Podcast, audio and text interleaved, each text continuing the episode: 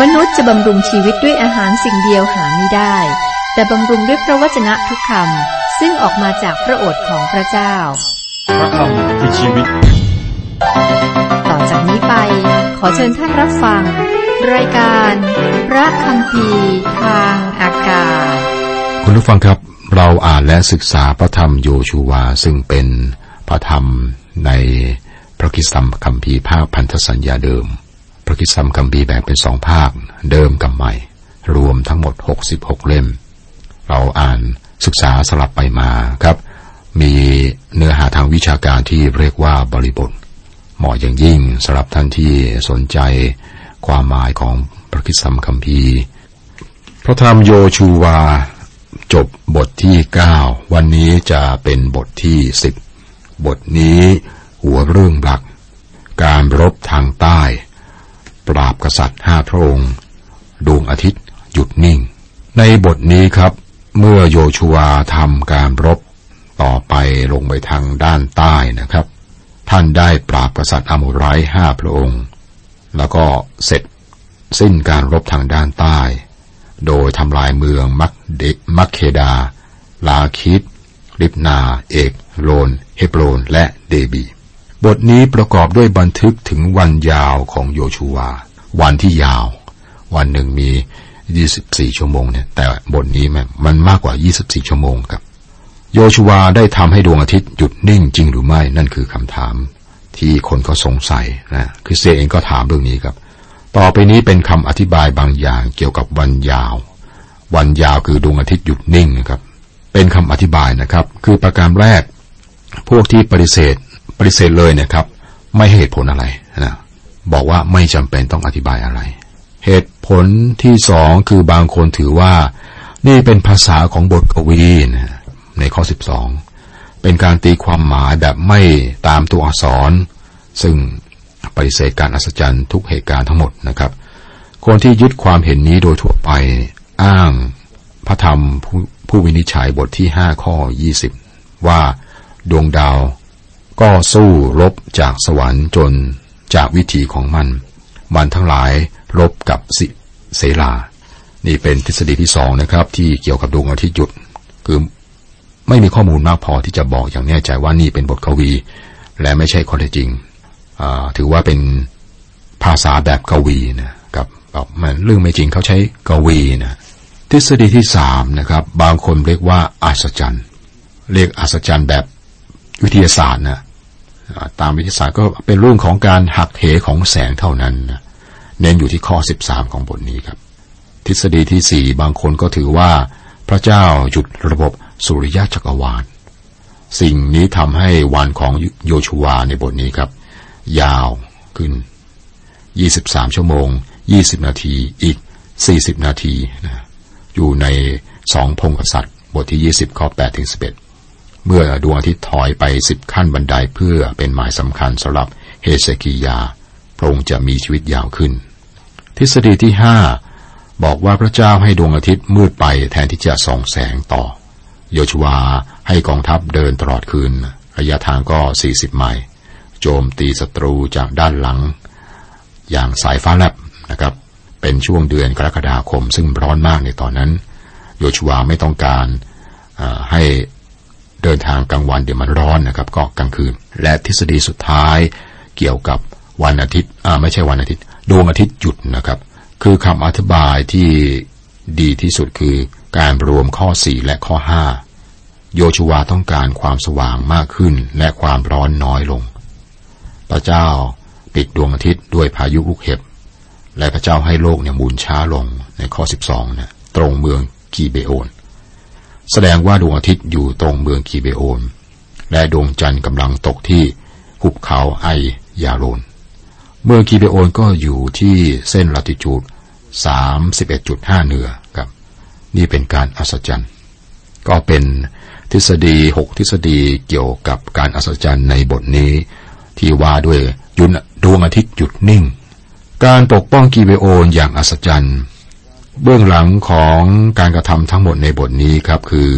พันธสัญญาที่โยชูวาได้ทำต่อชาวกีเบโอน แน่นอนท่านไม่ควรทำแต่เนื่องจากว่าท่านทำสัญญากับเขาแล้วนะครับ สัญญาก็ผูกมัดตามนั้น ข้อหนึ่งถึงข้อสี่บอกว่า เมื่ออาโด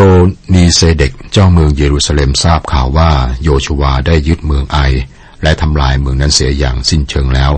ท่านได้กระทำต่อเมืองไอและกษัตริย์ของเมืองนี้ อย่างเดียวกับที่ได้กระทำต่อเมืองเยริโคและกษัตริย์ของเมืองนั้น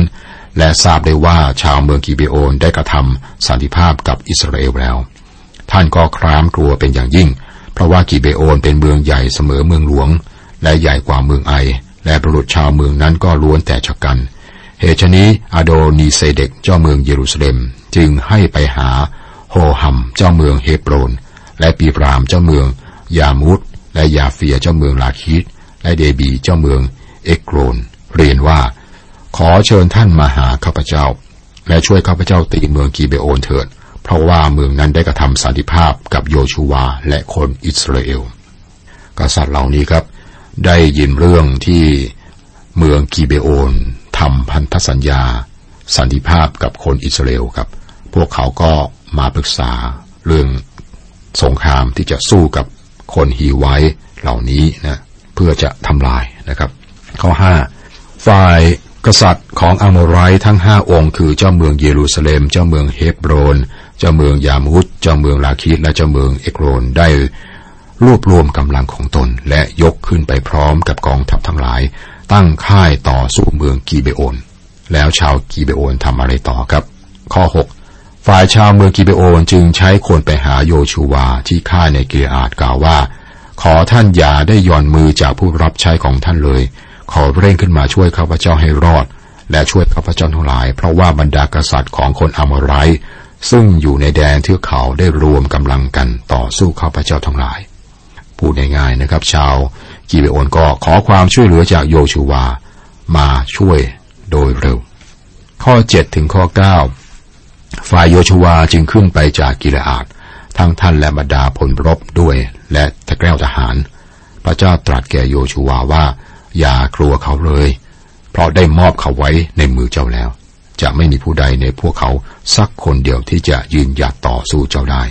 เหตุฉะนั้นโยชูวายกเข้าโจมตีปุ่งทันที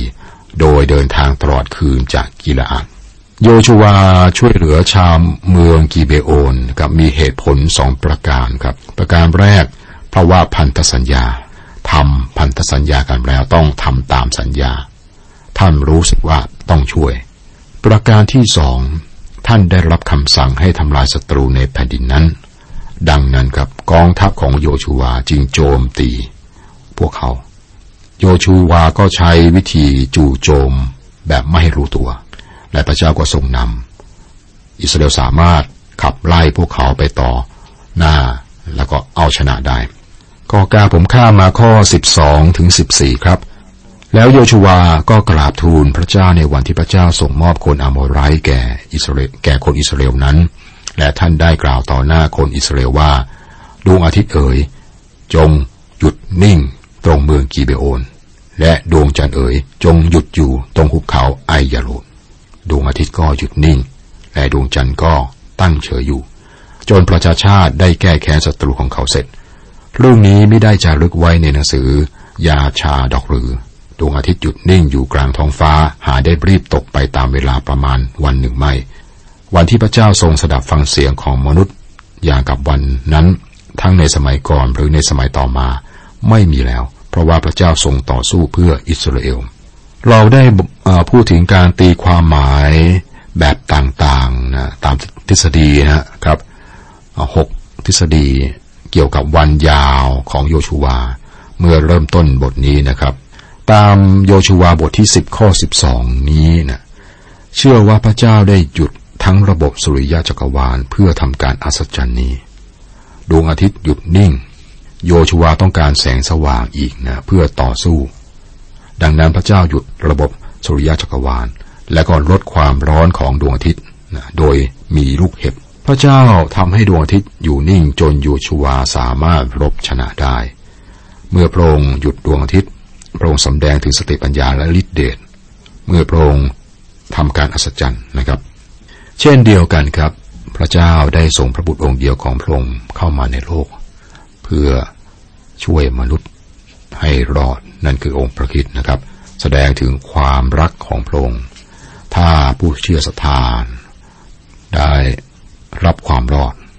โดยมีพระผู้ช่วยรอดที่สิ้นพระชนบนไม้กางเขนไถ่บาปนะครับ เราเรียกเรื่องนี้ว่าพระคุณของพระเจ้า พระคุณของพระเจ้า ในเอเฟซัสบทที่สองข้อแปดเรียกว่าซึ่งเราทั้งหลายรอดนั้นก็รอดโดยพระคุณเพราะความเชื่อมิใช่โดยตัวเราทั้งหลายกระทำเอง แต่พระเจ้าทรงประทานให้ชัยชนะที่มักเคดา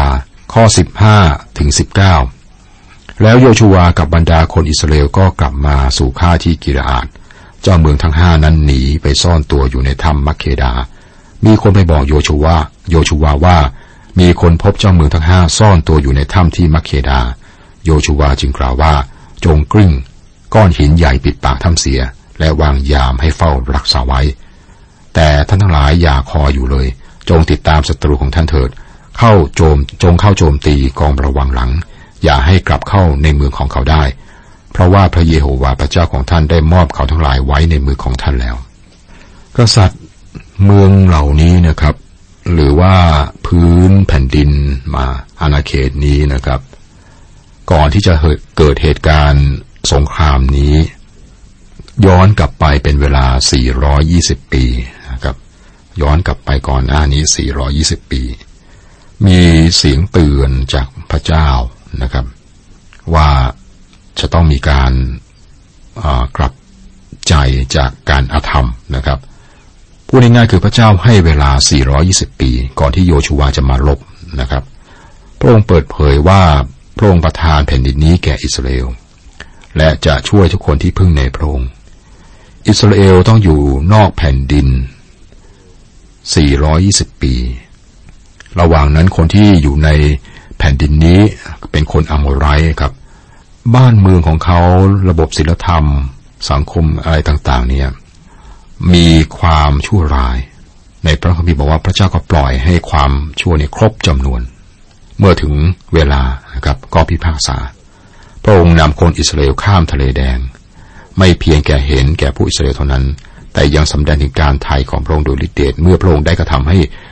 เลือดในกุสุดท้ายในอียิปต์ เมื่อทูตแห่งความตาย งดเว้นบ้านที่มีเลือดทาไว้ที่วงกบประตู ไม่เพียงแต่ทำให้คนอียิปต์เชื่อว่ามีพระเจ้าผู้เทียงแท้ และทรงประชนอยู่ท่ามกลางรูปเคารพของอียิปต์แต่ยังให้ความมั่นใจแก่เขาเหล่านี้ถึงแผ่นดินนั้นนะครับราหับหญิงแพทย์สยาได้บอกว่า เพราะเราทั้งหลายได้ยินเรื่องที่พระเจ้าทรงกระทำให้ทะเลแดงแห้งไปต่อหน้าท่าน นางเชื่อว่า ถ้าหญิงคนนั้นได้เชื่อ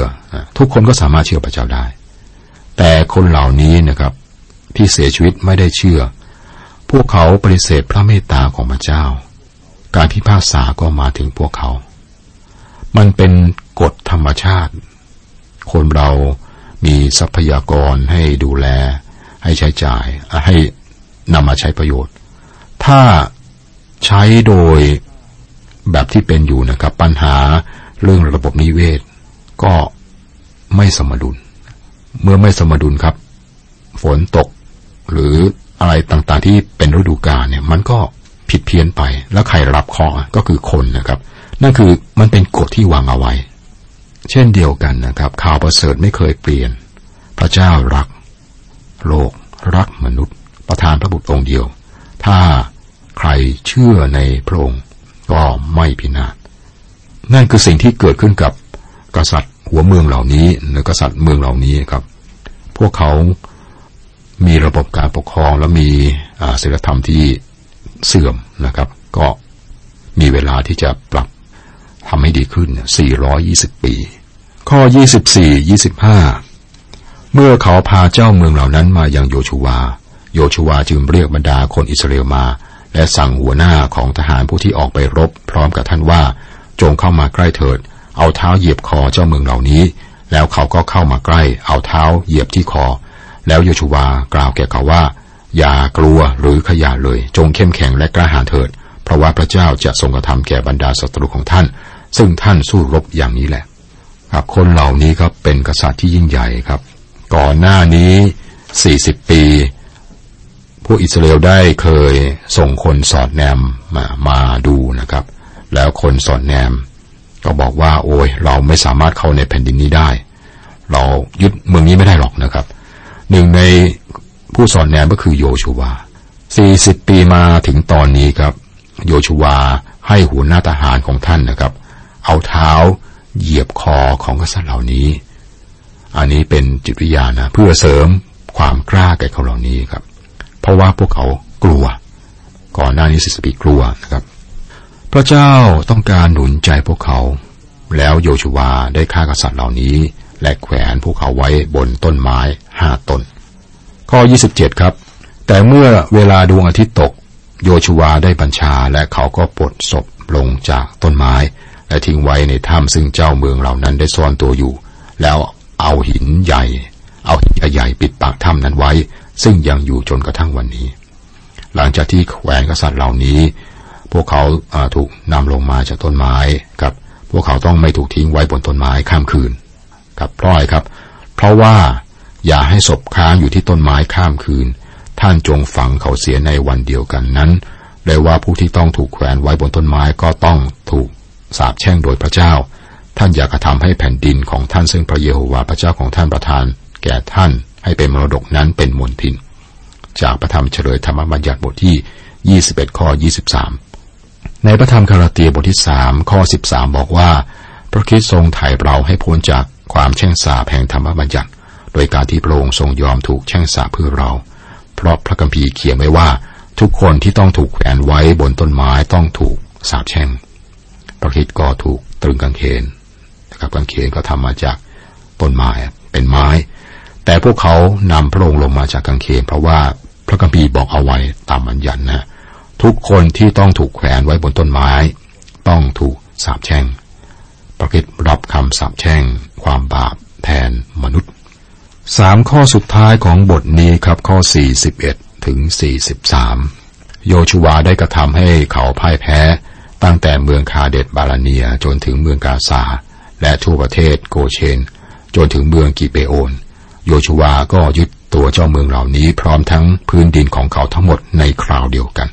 เพราะว่าพระเยโฮวาห์พระเจ้าของคนอิสราเอลได้ทรงสู้รบเพื่ออิสราเอล แล้วโยชูวาพร้อมกับบรรดาคนอิสราเอลก็ยกกลับมาอย่างท่าที่กีลาอาดเป็นเรื่องสำคัญครับคุณผู้ฟังครับ ที่ต้องรู้ว่า พระเจ้าเป็นผู้ให้ชัยชนะ และการครอบครองแก่อิสราเอลสำหรับผู้เชื่อศรัทธาองค์พระผู้เป็นเจ้าในปัจจุบันนะครับชัยชนะของเรา นะครับ เป็นสงครามชีวิต โดยองค์พระผู้เป็นเจ้าอยู่ในพระคิดชีวิตที่มีชัยคือชีวิตที่มีพระเจ้าอยู่ในเรา มีพระคิดอยู่ในเราดำเนินตามที่พระคัมภีร์ได้สอนไว้ และเราได้รับการอวยพร ด้วยพระพรฝ่ายวิญญาณนานาประการ ซึ่งเป็นสิ่งที่พระเจ้าได้สัญญาไว้แก่เรา สัญญาไว้แก่เราแล้ว จบบทที่สิบพระธรรมโยชวายังมีต่อนะครับ